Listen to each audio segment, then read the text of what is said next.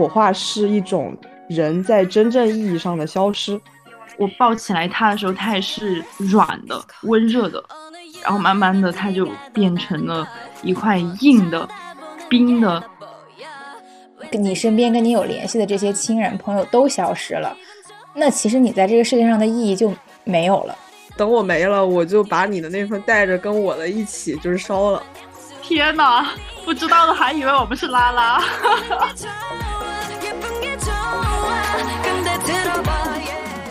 Hello，大家好，欢迎大家收听第四十一期的蓝莓酱和跳跳糖，我是 Helen。Hello，大家好，我是 Tracy，我是小兔。然后我们今天呢，就是听起来我们三个的气压稍微有一点低沉，是因为我们今天要呃聊的一个话题也比较的沉重，就是关于死亡这个话题。然后之所以想聊这个，是因为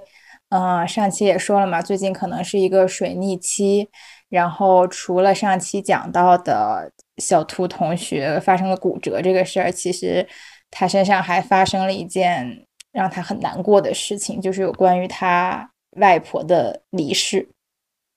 嗯，对，所以就因为这件事情，我们也大家讨论了一下，就听了一下小兔他自己的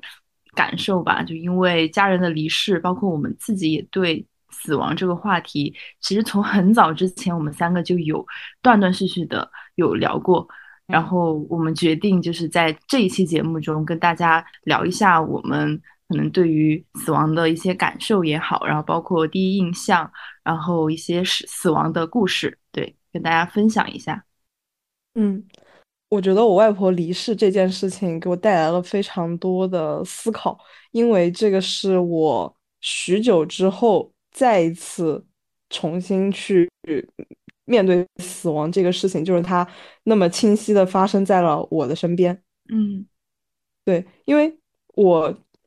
对死亡的体会不是很深，可能基本都来源于我的家人离世。但是我就是可能长那么大，就只有两次。第一次的话是我小学一年级的时候，是我爸爸的爷爷去世，我叫他老太爷。嗯，然后从那个之后一直到现在，就是我外婆的话是第二次。我觉得我外婆走这个这一次呢。就是激发了很多我以前自己没有感觉到的东西，嗯，对我最直观的一个感觉就是我不敢去参加她的葬礼，就是我我感觉我好像没有办法去面对，呃，虽然就是这一次的话，因为我自己腿受伤了，包括可能就是我们这边的风俗，我必须待在家里，就是家里面要有人看门，所以我没有去，可能这个的话。就是客观上的一个原因，但更多的是我自己主观上，我不太敢去，因为我知道，呃，你如果去参加葬礼的话，你作为这种直系的亲属，你会去火化炉，嗯，就是他会有这样一个流程，对，就是他把人遗体推到你面前给你看一下，就是我觉得既是一种确认，就是确认啊这是你家的人，第二个也是再让你看最后一眼。嗯，然后他会当着你的面把他推到火化炉里面去。然后这个场景的话，是我在小学的时候，我这样子看到了我老太爷被推进去。那个是我对死最初的一个印象。就我觉得火化是一种人在真正意义上的消失。你看到的时候，你是什么感觉？因为那时候你还很小。对，小朋友的小兔当时对于这么大的一个场面，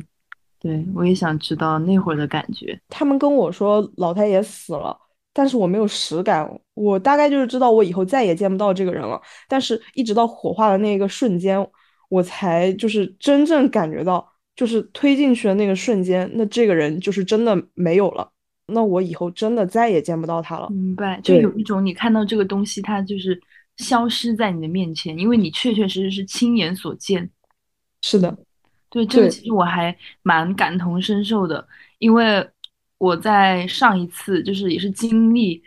这种呃比较呃比较亲的亲人的这种离世的时候，就是从火葬场，呃，我我当时是去上大学，这个场景我记了很久很久，就也是推着我奶奶就进去，因为因为家人是可以就是可以摸到那个车的，就是他是有允许的权利，就相当于其实就是他的儿子儿媳妇，然后像呃外呃外甥是孙子，就是我们是可以这样推着他，然后走到一根线过去之后，然后工作人员就把这个他放着他遗体的这个床，然后我们就亲眼看着他就是进这个火化炉这样子，对，然后那一天之后我是直接。就去机场了，我就去上大学了，所以其实我是没有，就我爸妈他们就没有来送我上学嘛，因为那一整段时间他们都在处理这个丧事，对，然后可能就是我成年以后吧，这个是我成年以后比较清晰的一个经历，我特别认同你说的这个死亡就是人化成灰，永不相见，特别的深刻 这个画面，对，那我自己对死亡的一个初印象就是。参加葬礼，但是其实我我感觉我的对于死亡的这种态度还挺淡然的，可能是因为从小我父母对我的影响也比较大，因为他们一直以来好像都不是把这件事情看得非常重要，就很小的时候，呃，他们回家会讨论，哎，说明天我们要去吃席啊，要去吃酒了，就是用用一些家乡话进行交流嘛，然后我就小的时候的我，我就说啊，什么是吃席？然后我爸就会说，呃，谁谁谁他家里人死死人了，怎么怎么着，呃，你要不要跟我们一起去？就是很像一件很平常的事情。然后，呃，包括我妈妈也会就是跟我爸爸一起讨论这件事情啊，怎么怎么着的。所以我就感觉好像他们面对生死的这种态度是就像面对就是去吃饭一样，因为因为其实我们家那边。呃，比如说你结婚也是吃席，然后搬家也是吃席，所以我后面就会去问他们，哎，这一次我们是吃吃的是什么席？然后可能就说啊，要去吃这个葬礼，就是死人酒，就这种。我说 OK，就这样。所以他们从小也会带我去参加，可能是他们朋友发生的这种葬礼的情况。然后我从小呢也跟着他们参加了大大小小就是很多葬礼，就。所以对这个东西看的就比较开吧。然后我可能小时候第一次就是听到这件事情，然后去经历这件事，就是参加的是我爷爷的葬礼，就是我参加的第一个葬礼。那个时候，这个所有的大人他们脸上全是愁容，就特别难受。我我，但是我那个时候不懂，因为第一次去嘛，我就看着所所有人都是，嗯，就是那种很很阴沉。我因为我搞不懂，就我我是来干嘛了，我就特别的，就是黏着我妈妈，因为因为妈妈从小可能对你的教育就是，哎呀，你是妈妈的开心果呀，你是小棉袄啊，就妈妈看到你就开心啊。我就说妈妈今天怎么了？嗯，就是妈妈你要开心一点，我我就还在就是逗我妈妈开心那种。然后我妈妈就说，她说呃呃不要笑，她在这个场合就是不要嬉皮笑脸的。然后我从那一天开始就明白了，哦。呃，我们是来参加的是一个非常严肃的一个事情，但我还没有搞懂，就是死亡对于人的意义，然后对于可能我父母的意义，直到我看到他们就是在那个场合下，就是他们开始抱头痛哭，然后所有人都一片哀嚎那种场面，就非常的震撼，然后就意识到，哦，我我没有爷爷了，对，然后可能这是我的初印象，因为你刚才有讲到，就是。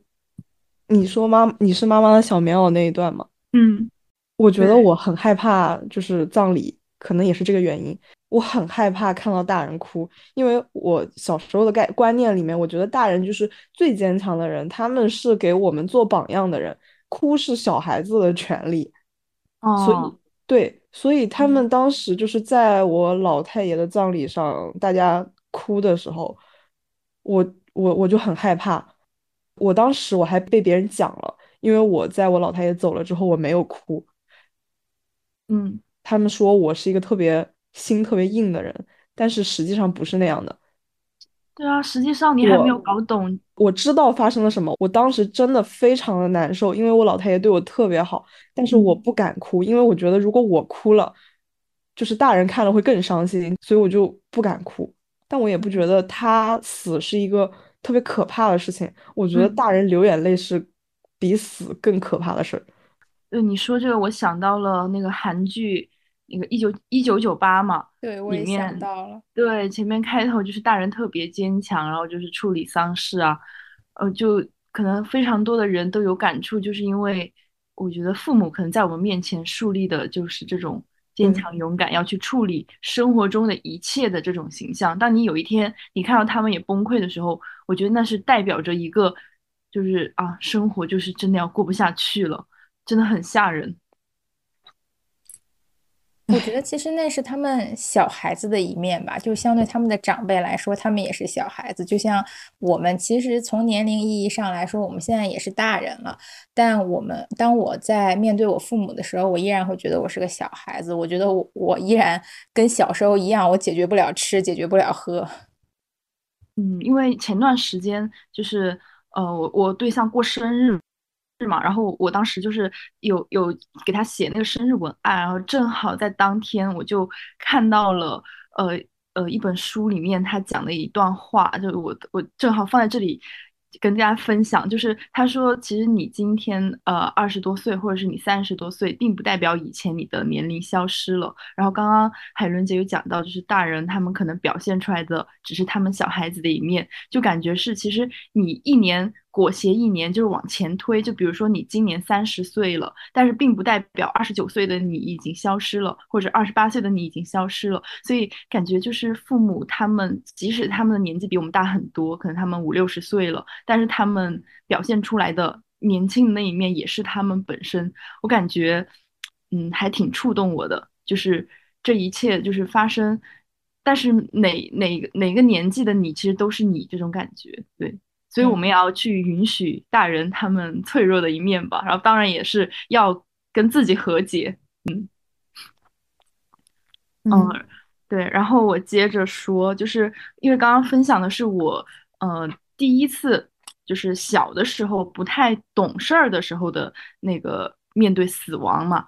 然后在我长大了之后，就是我奶奶去世，然后我那个时候已经成年了，就是刚成年。呃，刚考上大学的那个状态，我奶奶去世，她对于我的一个冲击是，她不是那种，嗯，就是可能，就是通知你就是去世。我我我奶奶的死亡是那一天我非常清楚的记得，因为当时她是从重症监护室里面，就是医生说她不行了，然后从决定就是你们要不要再继续治疗。到就是可能家人全部商量，就是说要把这个管取掉，插管取掉，然后呃，我就看着奶奶从那个里面出来，然后再到医生给了一个氧气袋，因为因为我爸爸是长子，然后呃，我跟我爸是就是在我奶奶旁边的，我们两个就是拿我们两个一人拿了一个氧气袋，然后。一起上了那辆就是最前面的车，然后因为后面的车就是可能就是别的家属，就是还有其他的各种家属。对，因为我奶奶其实走的，在我看来还蛮幸福的，她算是，嗯，就是所有的所有的家人都在她身边，然后这样的一个离世，对，然后嗯，她生前就说她一定要在家里面就是落气，所以当时就是从医院。到家这一段路，我是一直拿着那个氧气袋的，然后另外一只手是握着我奶奶的手。然后我那个时候其实还不是非常明白，就是死亡到底是什么。然后在经历完了那一天之后，我才知道，因为，嗯，我奶奶的手她一开始是温热的，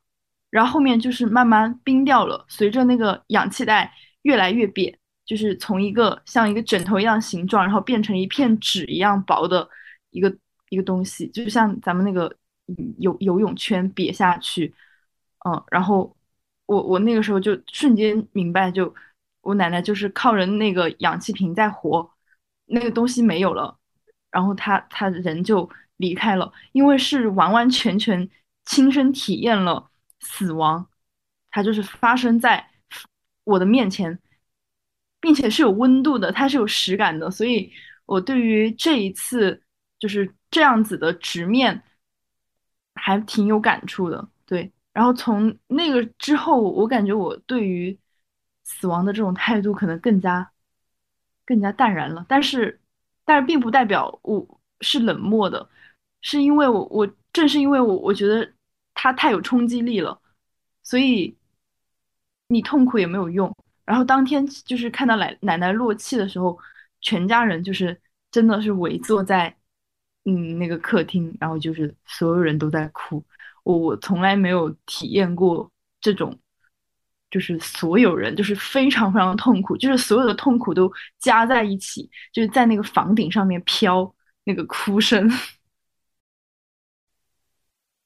然后可能这一次的直面死亡，嗯。这种经历，然后再加上我之前，因为因为我他我对死亡的初始印象嘛，就是可能去参加葬礼，然后这一次可能就是有稍稍的改变一点 我的想法吧，因为我小时候就参加过很多很多葬礼，然后还包括包括但不限于我去参加了什么我朋友朋友他他们的父父父母亲离世，然后还有一些很奇怪的。就是经历吧，对，等会儿可以就是作为故事跟大家分享。嗯嗯，那海伦姐你呢？就是你对于我还挺意外的，就是你很小的时候，你父母会毫不避讳的带你去参加葬礼。对，因为我爸妈，我感觉他们对于这件事情，他们会觉得生和死是一样的。我我真的觉得他们是。言行是一致的，就比如哪家生小孩了吃满月酒，他们也会跟我讲去吃席；然后哪家死人了也跟我说是吃席。就对于这这些事情，他们是很统一的。所以我感觉你是在这种环境长大，他不是说对你言传身教，就告诉你啊这个生是怎么回事，死是怎么回事，是让你去体验，然后你自己去感受。因为好像也没有人跟我讲过，嗯，就是到底死亡是什么。对。因为我跟你是正相反，我长到目前的年纪，我一次葬礼都没有参加过啊！天呐，因为真的吗？我小时候跟我的这一辈的哥哥姐姐们年龄差都比较大，他们大概长到十几岁的。情况下，我还是个小孩子，然后我不知道这个是北方有没有这个奖，还是说只是我爸妈个人的，就是觉得我是个小孩，觉得对我不太好，然后他们从来不会把我带到任何和死亡有关的场合，然后所以我到目前为止我没有参加过任何人的葬礼，我唯一一次去墓地拜祭的经历就是我姥姥前几年去世之后，然后。就是等到他的坟墓啊，就后事啊，一切都安排好了之后，我跟我全家人一起去墓地拜祭了一次，应该清明节前后吧。然后这也是我唯一一次去到墓地，所以我印象中其实死亡一直离我很遥远，我没有那种实感的体会。哇，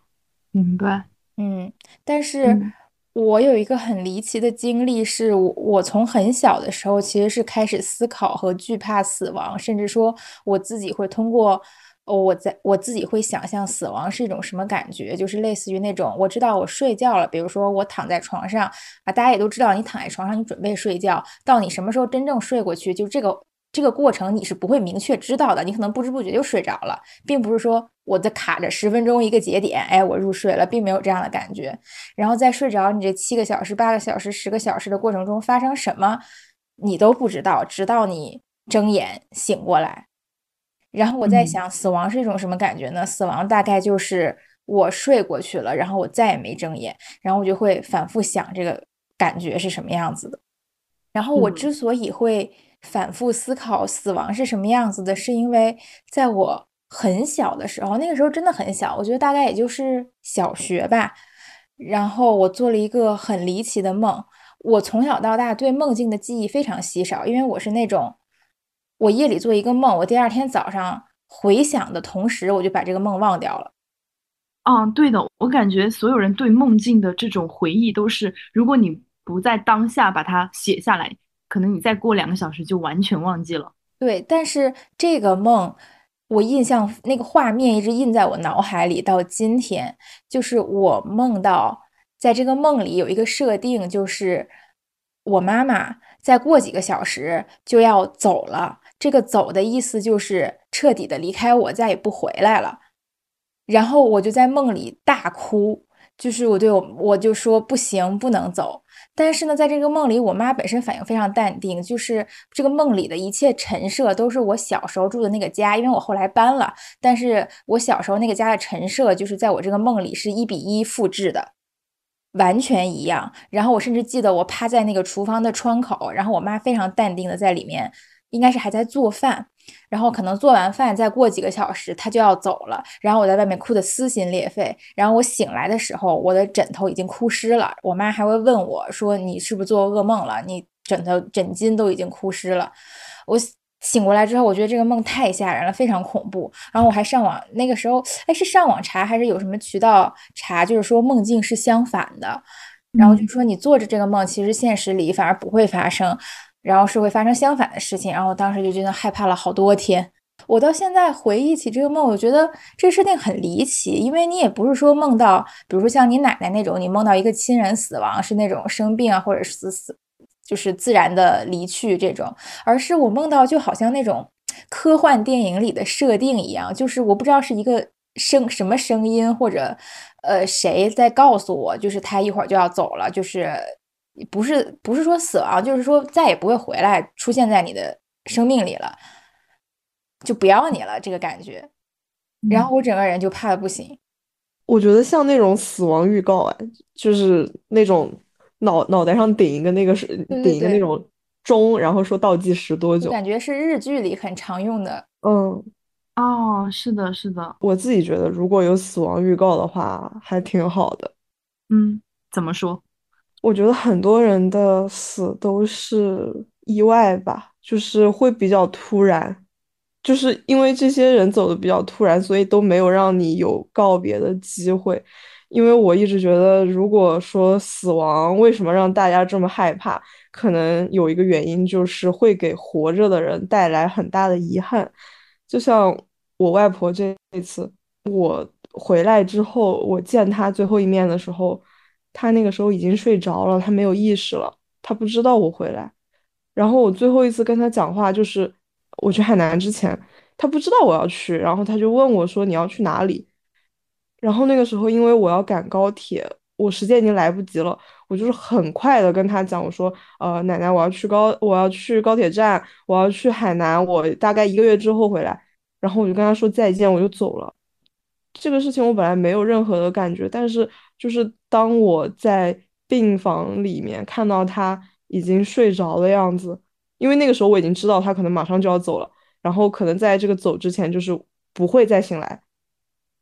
然后那个时候我就很后悔，我就在想，那为什么当时我没有好好跟他告别呢？如果我我我在想，如果在他去世前他能够醒来，你你会对他说什么呢？或者你会觉得，如果是他醒来了，见到了你，这样就没有遗憾了吗？我倒有，我感觉不管怎么样，都还是会有遗憾。你在下一次，你也会遗憾这一次我跟他讲的是这个，而不是你后面想好的那个话。但不一样，我就是觉得我没有跟他做告别，就是我我说不上来这个东西，我说不上来，但是我会挺难过的。可能就是我小学六年级的时候看过一本书，叫《天蓝色的彼岸》。嗯，《天蓝色的彼岸》它就是一个八岁的小男孩突然出车祸离世。他在被车撞死之前，他还在和他姐姐吵架。他一直到那个时候，他才发现我，哎，我好像回不去了。可是我和我的姐姐还是这样子，就是互相讨厌着对方，然后我就死了。然后他就进行了一系列的。办法就是想要去跟他的姐姐道歉。他把这件事情完成了之后，他才能去到一个叫天蓝色的彼岸的地方，就相当于可能像我们讲什么升到天堂啊，或者是进入轮回一样。就这本书影响我很多，所以我一直觉得，到底要怎么样我们才能好好告别，让自己和死者之间不要留有那么多的遗憾。我自己的感觉是，无论怎么样告别。你在下一次还是会不满意的，对，所以，所以我我认为，其实告别它本身跟死亡，就是这两个词，他们两个本身就是一对矛盾体，所以其实有没有告别都蛮无所谓的，可能也是因为，嗯，就我我对死亡的态度吧，对我个个人的态度就是蛮蛮平淡的。我感觉，我希望别人就是我身边的人这样的同时，我自己也是这样子的。嗯，然后包括刚刚你讨论到天蓝色的彼岸嘛，就可能珍惜眼前人，我们好好告别。我感觉，包括刚刚你提到你跟外婆的这个经历，也蛮蛮鼓励，就是蛮鼓励大家的。其实，因为不管你其实遇到什么事情，或者是你今天以一个非常摆烂的心态在在往，就是在我觉得就是浪费时间吧。有的时候你会觉得自己很废的时候，你就会想。呃，当然是我啊，我就会想，嗯，如果我明天我就死了，我今天会不会有遗憾？我我经常走在路上想这种事情。有有时候我跟别人吵架，包括我跟父母有矛盾的时候，我也会去想这件事情。因为哦，对，在这个地方我还想分享一下，就是呃，我算是第二次非常直面的接触死亡，是我的小猫，它是死在我的面前。其实跟我奶奶就是上次那就是那件事情，它是差不多的场景。嗯，因为我的小猫它是坠楼死亡的。简单来说，这件事情就是我们家发生了一次比较严重的吵架事件，就是对家庭矛盾。然后那天不知道为什么，就是我爸爸他去抽烟了，然后他就想说那个烟的味道就是让它散一下，可能几分钟之后它就关掉。但是，但是正好在争吵的那个间隙，然后小猫被吓到了，然后它从那个小缝，可能真的非常非常小的一个缝，因为你就大家都知道猫咪它比较软嘛，然后再可能它再借了一下力，然后那个窗户就直接被打开。后来我们就是找了它很久，然后就发现了阳台。后来就是我跟我妈妈，还有我小侄女，就是我们三个这种组合。在楼下，就是正对着我们家窗台的楼下，发现了猫咪的尸体。对，嗯，但是当时它其实还没有完全断气。我抱起来它的时候，它还是，嗯，软的、温热的。然后慢慢的，它就就是变成了一块硬的、冰的这样的一个生命体。嗯，我会觉得这种这种死亡，嗯。也是蛮震撼的吧，就可能发生在我自己的身上，所以，所以我我后来就一直在反思这件事情。我那一天，我对我的小猫，它，嗯，有没有很好，然后我们家发生这样子的事情，就可能每个人都陷入了沉沉思。我那段时间是不不能跟我妈妈对视的，然后可能在我小侄女她就是几岁的经历中，她也是第一次嘛，见证到这件事情。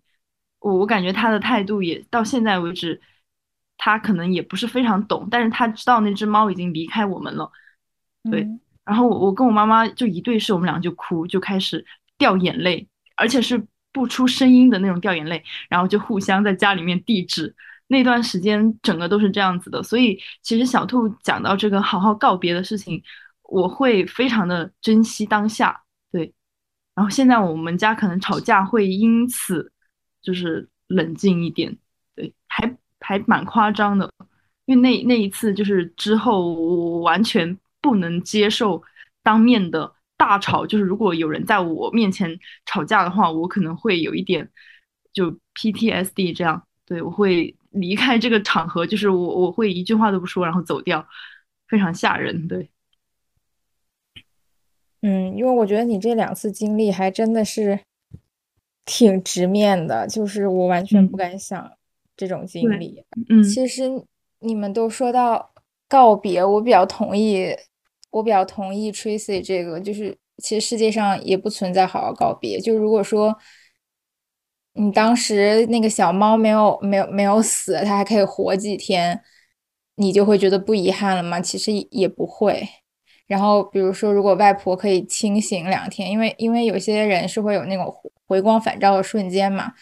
但其实也并不会，你你也并不能用这个瞬间去做什么，其实还是会遗憾。但是就所有的功夫其实都应该是在平时做的，但最大的矛盾点在于我们平时又没有耐心去做。对，因为死亡它本身就是遗憾，而不是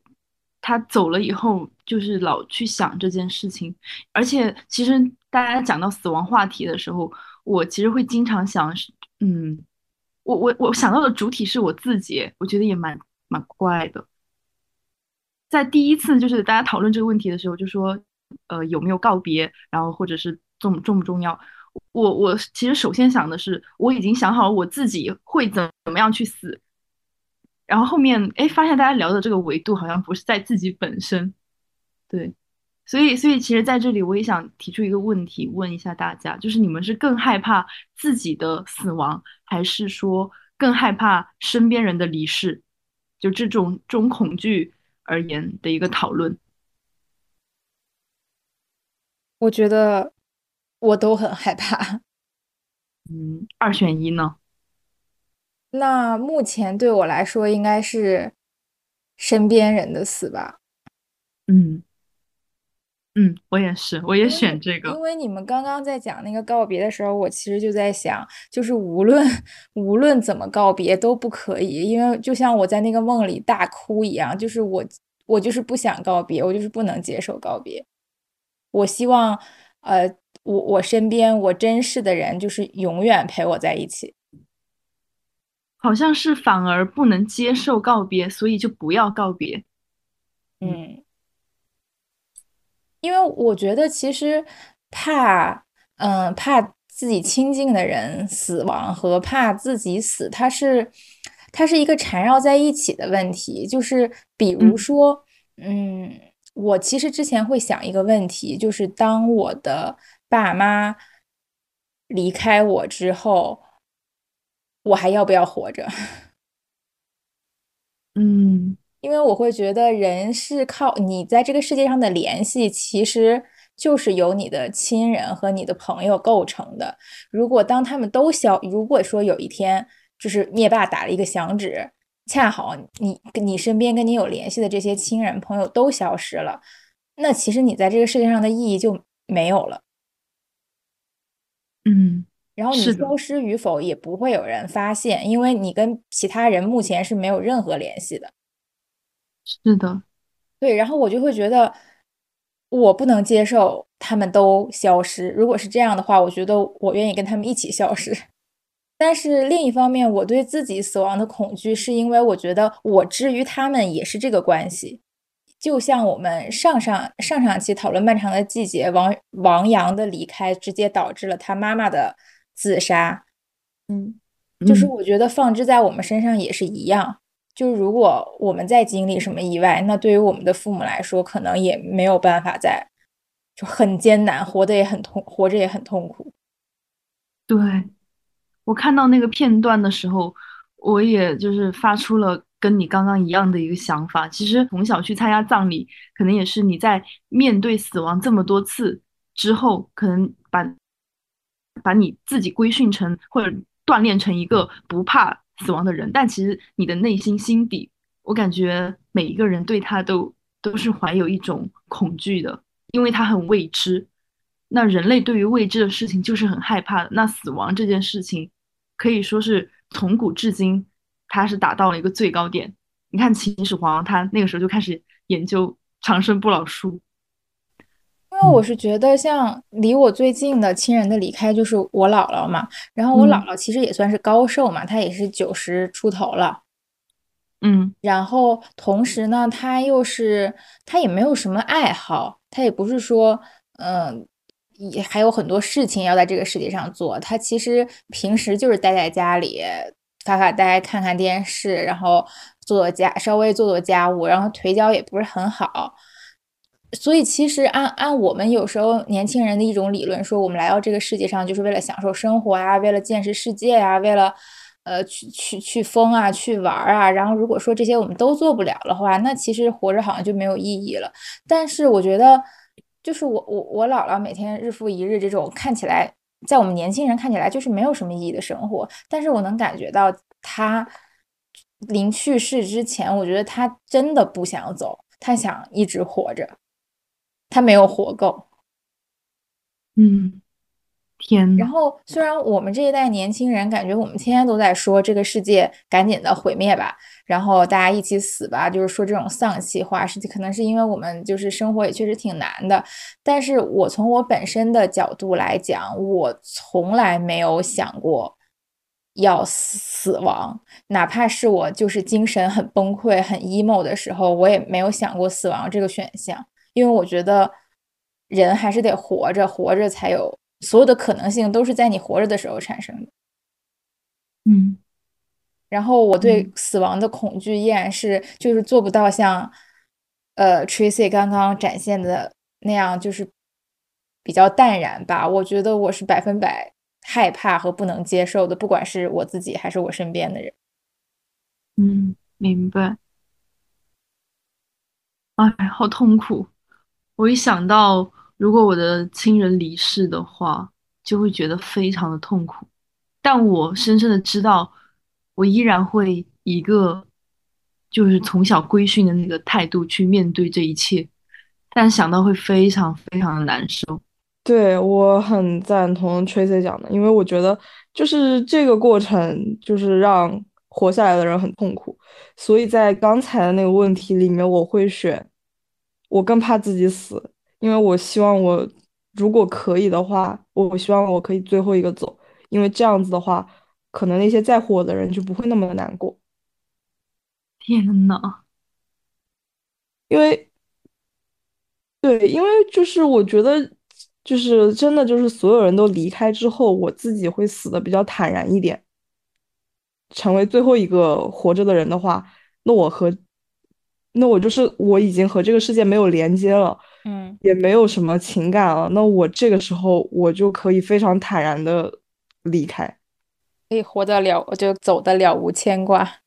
对，因为就是我牵挂的人，他们都先走了，我把他们都送走了，他们不会因为我而感到难过。嗯，天呐，我现在已经开始难过了，在代入了。就我，我肯定会感觉很孤单，但是我觉得如果。这种孤单我自己承受的话，可能比其他人来承受要好。是的，是的。我以前就是总是想，我们到底是为什么要生？就就你生下来最后的终点，就不管你这一生经历什么，都都是要死的。那为什么不早点死？这种这种想法就是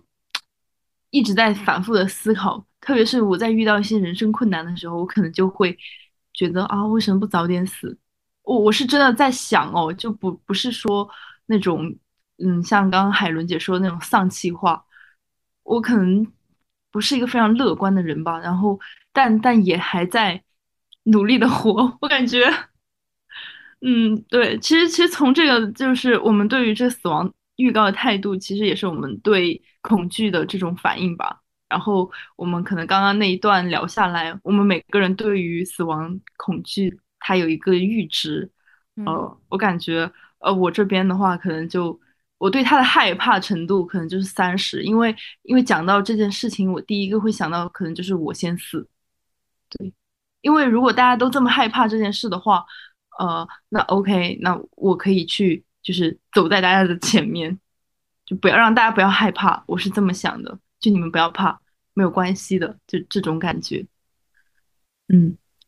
嗯。因为，因为我对于死亡的这种态度吧，可能在这段时间里面，我也交到了一些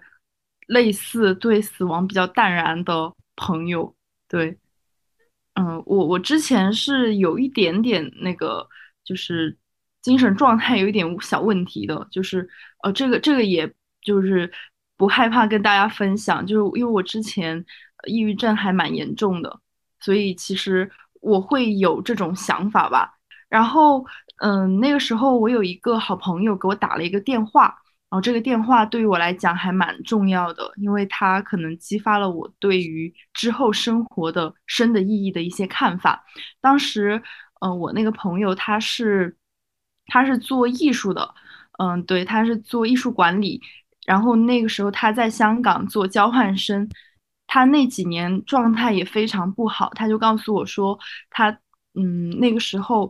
吃掉了一整板那个安眠药，然后他就上山了，因为上香港有很多那种小山坡嘛，然后上去之后，他突然就后悔了，就他是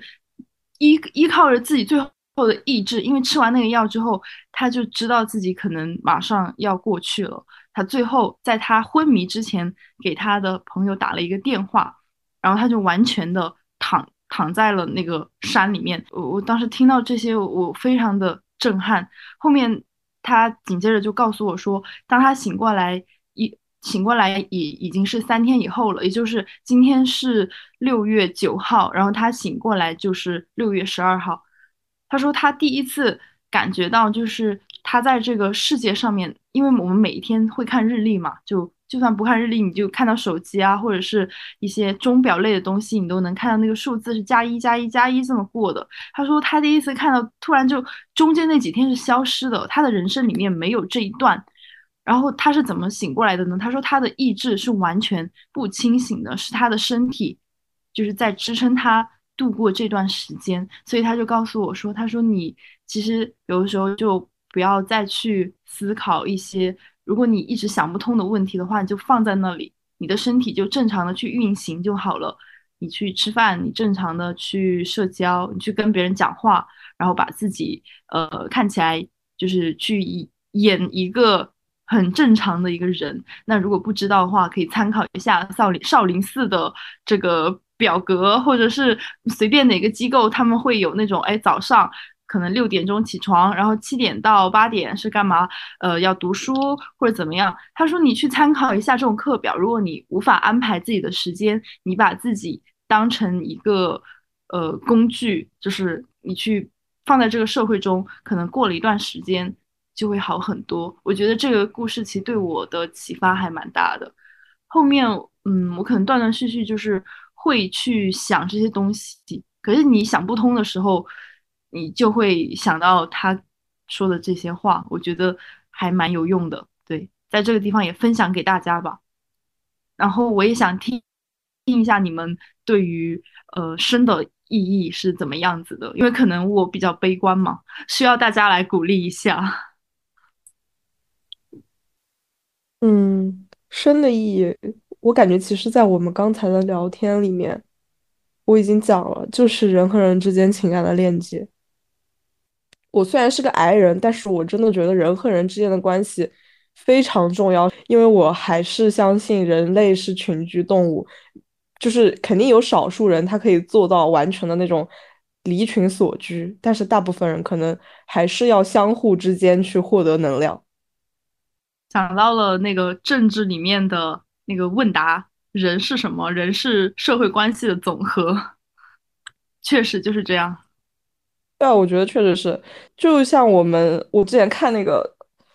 好像是叫《寻梦环游记》，我们之前一直叫它 Coco。对，哦，是的，《寻梦环游记》。对，它其实它就是它讲的是，如果你死后，在这个活人的世界里面没有人记得你了，你才是真正的死。但它其实它讲的东西也是人和人之间情感的联系。对，对的。我当时看到。嗯，那些小点，就是因为它里面有一个画面是，嗯，这个人消失了，他属于的那个星星点点就会灭下去，然后就看到一个一个的往下灭，然后就是你灭到真的没有的时候，就说明你真的跟这个世界完全没有联系了。对于我这种对对死亡有百分之百恐惧的人来说，其实我虽然我经常会觉得生挺没意义的。但是我从来没有想过死，就是我就是这么一个很矛盾的状态。嗯，我觉得人本身活着就是不断的矛盾，然后不断的化解矛盾，然后再有新的矛盾的一个过程。嗯，因为我之前可能也有一些，比如说轻度抑郁啊，或者很崩溃的状况，但是然后有一段时间，我妈还很担心我，因为她怕我会因为这个产生一些就不太好的。念头或者行为，但是我我其实跟有跟我闺蜜分享过，我说哪怕是我整个人精神大崩溃或者在发疯的时候，我都从来没有想过死这个选项，因为我觉得这是不可能的。我觉得就是人一定要活着。然后我我的我闺蜜跟我说，那其实说明你活，你其实生活还是很幸福的。嗯，就是我一想，这样哎，也确实是有道理。因为我们可能有时候觉得生人生没有意义，是因为我们觉得自己太普通了，对吧？我们既没有什么艺术上的追求，也没有什么波澜壮阔的人生经历。比如说，我边旅游边打工，我周游了世界，然后也没有在学术上或者说传统意义的那个事业上有什么成就，甚至说我现在单身，我连一个。呃，陪伴我的爱人我都没有，就好像我我过的人生太普通太无聊了，好像找不到生的意义。但是另一方面，你会觉得其实这样的人生已经是相对来说一帆风顺的人生了。嗯，对，就你没有经历过什么真的重创和很大的坎坷，你只是普通而已，但普通已经很难得了。对，感觉平凡的、普通的度过。像你所说的一帆风顺的人生，已经就是超越了极大其实已经超越了这个世界上的很多人。对的，因为我我觉得，就像以之前 Tracy 也没有跟我们分享过这么多，就是他他小时候会参加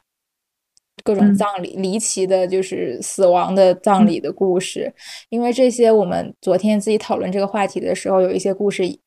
也也分享给了我们，可能不太方便都在这个播客里面去讲。但是我听完之后，真的会觉得，哦，我的人生是很无聊，但是我很庆幸这种无聊。嗯，明白。因为昨天你们给了我非常多的反馈，我突然就意识到说，啊，就是好像只有我是这么长大的，就就感觉，呃，其实我在经历一些，就是好像大家看起来很，就是那个海浪线，就是。很波澜的一个人生，对，对，觉得很哇，原来是这样子的。因为因为我身边的人也可能跟我差不多吧。我我我还记得小学的时候，我跟我当时一起上学的那个玩伴，我们两个走路，我们上学的路上会经历那个河，一条河，就是它是它相当于是我们在岸上，然后再往下一点，它是一个绕城河，然后我是亲眼见过打捞队的，对。然后往前走，就是能能看到，就是有东西飘在那个湖面。就你你在看到这些东西的的时候，因为可能年纪太小，你是没有办法去一下子消化这些事情。然后可能过了一段时间，就会有人告诉你说，哦，那个地方是死人。然后什么是死人呢？你可能就会慢慢的不断去思考，然后可能结合到我当时的年纪所接触到的一些对于死亡的理解。对，比如在当时我只经历过我爷爷的死亡，我可能就会想到，哦，死亡他可能就是这个人没了。然后当时经历的就是飘在湖面的那个人，他可能就离开这个世界。包括后来，其实我有问过我妈妈，我说这个事情是怎么回事嘛？就跟她聊，我妈妈说其实死亡，我妈妈的淡然让我现在也很惊讶。她说就是有一天妈妈会离开你。我我当时觉得非常痛苦，我我不敢想。然后他说：“你不要再想这件事情，因为我就是会离开。”我觉得，呃，好吧。后面可能就是对自己的不断练习，因为其实有很多很多事情让我感到很悲伤的事情。我现在觉得，如何你要平静的去面对这些，就是你其实不断的去想。可能你想到一定的程度，当它真正发生的时候，你会比你想象的更更加平静，因为你已经在你的心里面练习过很多很多次了。对，嗯，比如说，那你们有想过你们葬礼啊，或者说死亡后的事情啊这些东西吗？哇，我想过，想的超开心的。我一想到我可能要死了，就就很多期待。其实我觉得，我对于葬礼的。想象跟我的那个婚礼布置其实是差不多的，就可能我这辈子不会有婚礼，但是一定会有葬礼，所以我会对这个更加有期待。完全就是嗯各种装饰吧。我对于葬礼的那个画面啊，就是我想去租一个隧道，就是在我死前，就是那种废弃的，把那个隧道装点一下，上面要挂我的裸照，就要告诉大家。姐年轻的时候就非常漂亮，但我我可能死的时候也挺，就我我现在还不知道哈，因为咱也不知道什么时候会走吧。但我不管什么时候走，就是会要放自己最漂亮的照片，就一定是漂亮的，就是不漂亮的不放，可能就全部挂在那里。然后然后要要求出席的每一个人都要有 dress code，嗯，就是大家都打扮成米老鼠之类的，就 蛮蛮好笑的。然后要放我最喜欢那种年度热歌，呃，可能一些 hip hop 啊，然后说唱，就最讨厌的说唱，全部在那个葬礼上面去给我放。反正大家就是开开心心的，就一拨人去打麻将，一拨人就是可能唱歌跳舞，就一片祥和，就要为这件事情感到就是为我高兴，因为我就结束了这个逼人生。就特别开心，我完全畅想过，就是所有人都开心一点，对，就希望这种最后这种场面可以感染一下大家吧，感觉也蛮好的，也为人类世界做出了一些小贡献。就是如果你蹦迪没有蹦开心，可以来我的葬礼上面蹦。嗯，对。我有一个问题啊，你说为什么 dress code 是米老鼠呢？其实这个问题，海伦姐可以来解答，因为我们三个都经常有各种头痛的毛病，然 后头痛被称被我们称之为米老鼠的，就是米米老鼠那个耳朵倒过来插进了脑子里，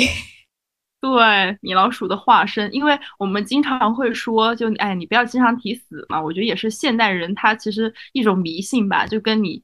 不要把那种丧气话挂在嘴边是一样的。比如说，哎呀，我好难受啊，我好头痛啊。你经常说，你可能就是会有一些心理暗示。所以我们就说，你不要米老鼠了，就是没关系的，米老鼠了也没事的。哎，或者我们聊天聊的过程就会说，哎，我今天又米老鼠了，就是指米老鼠耳朵倒插进了我的脑袋里，就是头痛嘛。所以就当当时如果所有人都穿米老鼠的话。就是把这个头痛，哎，两个耳朵都往外面给我往外插，往这个世界，就是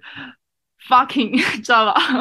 就感觉很乐观。对，我的葬礼一定是我人生中最乐观的时候。哦，因为因为我我会以为就是你想大家都打扮的漂漂亮亮的，然后来欣赏你的裸照。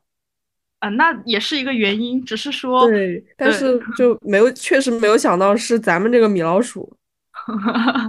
就是把这个米老鼠精神传递到每个人的身上，让大家知道头痛也没关系，反正大家都会死。哦，对，哦，然后我的我的对于这个骨灰的想象的话，其实这个是来源于我爸。对我爸爸，他从小因为我爸很喜欢钓鱼嘛，然后他在我小的时候，他就会跟我讲，他说你以后要把我的骨灰，呃，要把那在河里、海里给我扬了，然后。怎么怎么样？就是他会跟我说要分成多少份，就他不要这种墓地。他说这样的话你就会有很有负担，巴拉巴拉的，就特别的淡淡漠。我我现在就回想起来，我对于这个骨灰的想象也是，我会觉得我会把它分成四份吧，一份放在就是水里，就是河或者海都行，然后一份在山上给它扬了，然后一份埋在土地里面，然后最后剩下一份呢，就是嗯。我的畅想是我当时肯定是会有一个陪伴我的人的，但是这可能是美好的畅想了。如果没有的话，反正就交交给一个当时最好的朋友，也有可能是你们，就是交给一个身边最亲近的人。然后这样的话，我的四份骨灰就是分别漂游在这个世界上。当我的这个灰尘可能真正的跟这个世界融为一体，我感觉我的这个身体也就 飞升了，挺快乐的。哇，我现在贼激动啊！那我有一个问题，你又有问题，你说，如果如果我有幸拿到了你那四分之一的骨灰，哇，那太荣幸了。那那那我就是怎么处理都可以吗？对呀，你你拿来炒菜，感受到了一丝邪恶的味道。我感觉你要拿去辣椒油拌饭了。没有，我没有这种奇怪的癖好，因为我会想。哎，算了，我觉得有点变态，sorry。就是干嘛？我会我我我会想做成那种钻石，然后放在家里。天呐，这跟那种泰国什么僧侣头皮炼制的那些东西有什么区别？但是但但这个钻石是真的一直都有的，因为都是碳嘛。确实，就是会把它做，就是会做成，就是说可能我喜欢的那种首饰的样子，然后收藏在家里。可以的。我的我的灵魂永不死，不变态啊，甚至很浪漫啊，很唯美哎，很符合我们双鱼座啊。然后等我，然后等我等我没了，我就把你的那份带着跟我的一起就是烧了。天呐，不知道的还以为我们是拉拉。但但我但我其实现在我是觉得，就是友情是在我这里比爱情的地位要高很多的。可以的，可以的。对，然后就是连着就是我们俩的份，我希望一起就是扬到海里去，因为我虽然我在海南我就下了一次海，然后结果就腿就骨折了，但我很喜欢大海。哇，好浪漫！海伦姐可以加入我们，我们我们可我们可以从现在就开始找一个人，就是找一个人，一定比我们后死的，然后就说对委托人，然后然后让他把我们的骨灰全部放在一起，哇，超浪漫的。那我 觉得我我愿意当这个委托人，哎，可以，你就是，因为因为我我在想，是我我我虽然一直在思考死亡，但是我在我真的会想，就是。说不定我努力活着，活到我九十岁那年，人就真的可以永生。哇，赛博起来了，开始研究。对啊，而且我本人是觉得，人有一如果人不灭亡的话，然后一直进化进化，终究有一天我们是会甩脱这具肉体的。因为这具肉体其实是对人最大的限制，尤其是我觉得生而为女女人。就是肉体对你的限制太大了，所以如果真的有那种数字生命计划，然后你一定是支持者，对吧？对，我是会支持的。而且我觉得，如果我已经年老了或者要死了，我觉得我可以去试。嗯，因为反正是要死的嘛，因为死了你也不知，你也是未知的世界。然后你去试验这个，你也是未知的世界。嗯，哦，确实，有道理，也没有什么差别。嗯，可以。那其实它相当于是把你这个人，就是装在一个 U 盘里面，就跟其实你的骨灰装装在一个盒子里面，它是一样的，只是换了一种载体而已。对，但是我觉得上载上载智能就是把人传输到网络之中，是是是一种方式。还有一种方式，其实稍微我觉得可能更更接近于，就更近。感觉能实现的更近一点，就是把人体换为机械。这个感觉又回到了那个哲学问题，就是就是究竟我是意识的我还是肉体的我？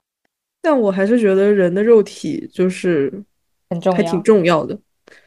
因为我觉得人的身体是一种，我觉得它是欲望的一个载体。因为有了这具肉体，所以你可以去满足很多的欲望，比如说像什么食欲啊、性欲啊这些东西。而这些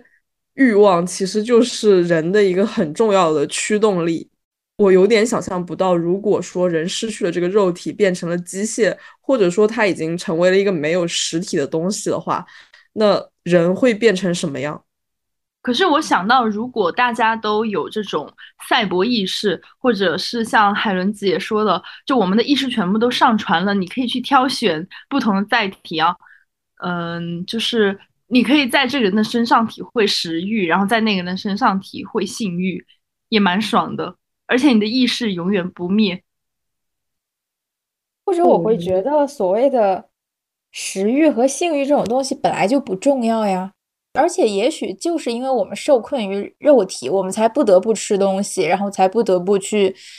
产生有性欲，然后有男女之别，然后还要怀孕生孩子这种事情。但是我之前特别喜欢看那个呃《战斗天使阿丽塔》，然后我就觉得，如果女生可以甩掉这具肉体，成为一具机器的话，我会更开心。嗯，我刚刚又想了一下，在我说“对呀”的时候。我又想了一下，我觉得，嗯，我我我我会觉得哈，就像刚刚海伦姐说，呃，我们想变成阿丽塔这种形象，本质上还是因为我们处在一个父权社会下，而且我们女性是处于非常弱势的一方的，所以好像要变成这样子的一个，呃，一个强有力的、不被其他因素规训的这种才可以。所以，所以我有又有一点后悔了。我们难道就不能用自己的身体去体会本来就属于我们的那种美好吗？就就感觉小兔说的也对，我就是一个左右摇摆的人。因为我们的身体是有极限的呀。就是其实男性的身体也一样，男性的身体也是有极限的呀。所以你其实想到的已经是冲破这个极限了。天呐！对啊，所以我是我会觉得，就是要么是我们会修仙获得长生，就如果玄学的世界存在的话，因为大家都说其实是科学的尽头就是神学嘛。嗯，就说不定真的存在某种我们未知的高维世界，然后可能就是我们传说中的修仙或者仙界。当然，还有一种就是纯粹我们走科学的路线，就是赛博飞升。但这两种我觉得都是对我来说是一种，比起畅想死亡来说，我觉得这这如果想到这些会令我更兴奋。确实，你换了一种新思路。我们刚刚还在停留在就是人的本体是如何死亡的时候。你已经超出了这个这个冲破这条线，前提就是我真的不想死，无论如何我都不想死。你和秦始皇是一样的，咱别想了，咱就不该想。对，所以其实还是大家，嗯，我们这一期我感觉重点就还是要抓抓在当下吧，就把当下的每一天都过好。其实。所以，虽然我中间讲的那一段可能有一点悲伤，就是，但，但希望也可以激励到大家。如果你想到明天就死掉的话，那今天把现在过好，你明天才不会有遗憾。对，我决定去我们这一期节目录完，我去贴贴我的小猫。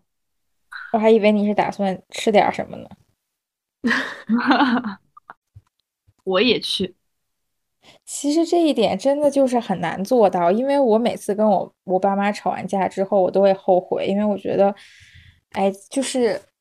人人世间的面确实就是见一面少一面的，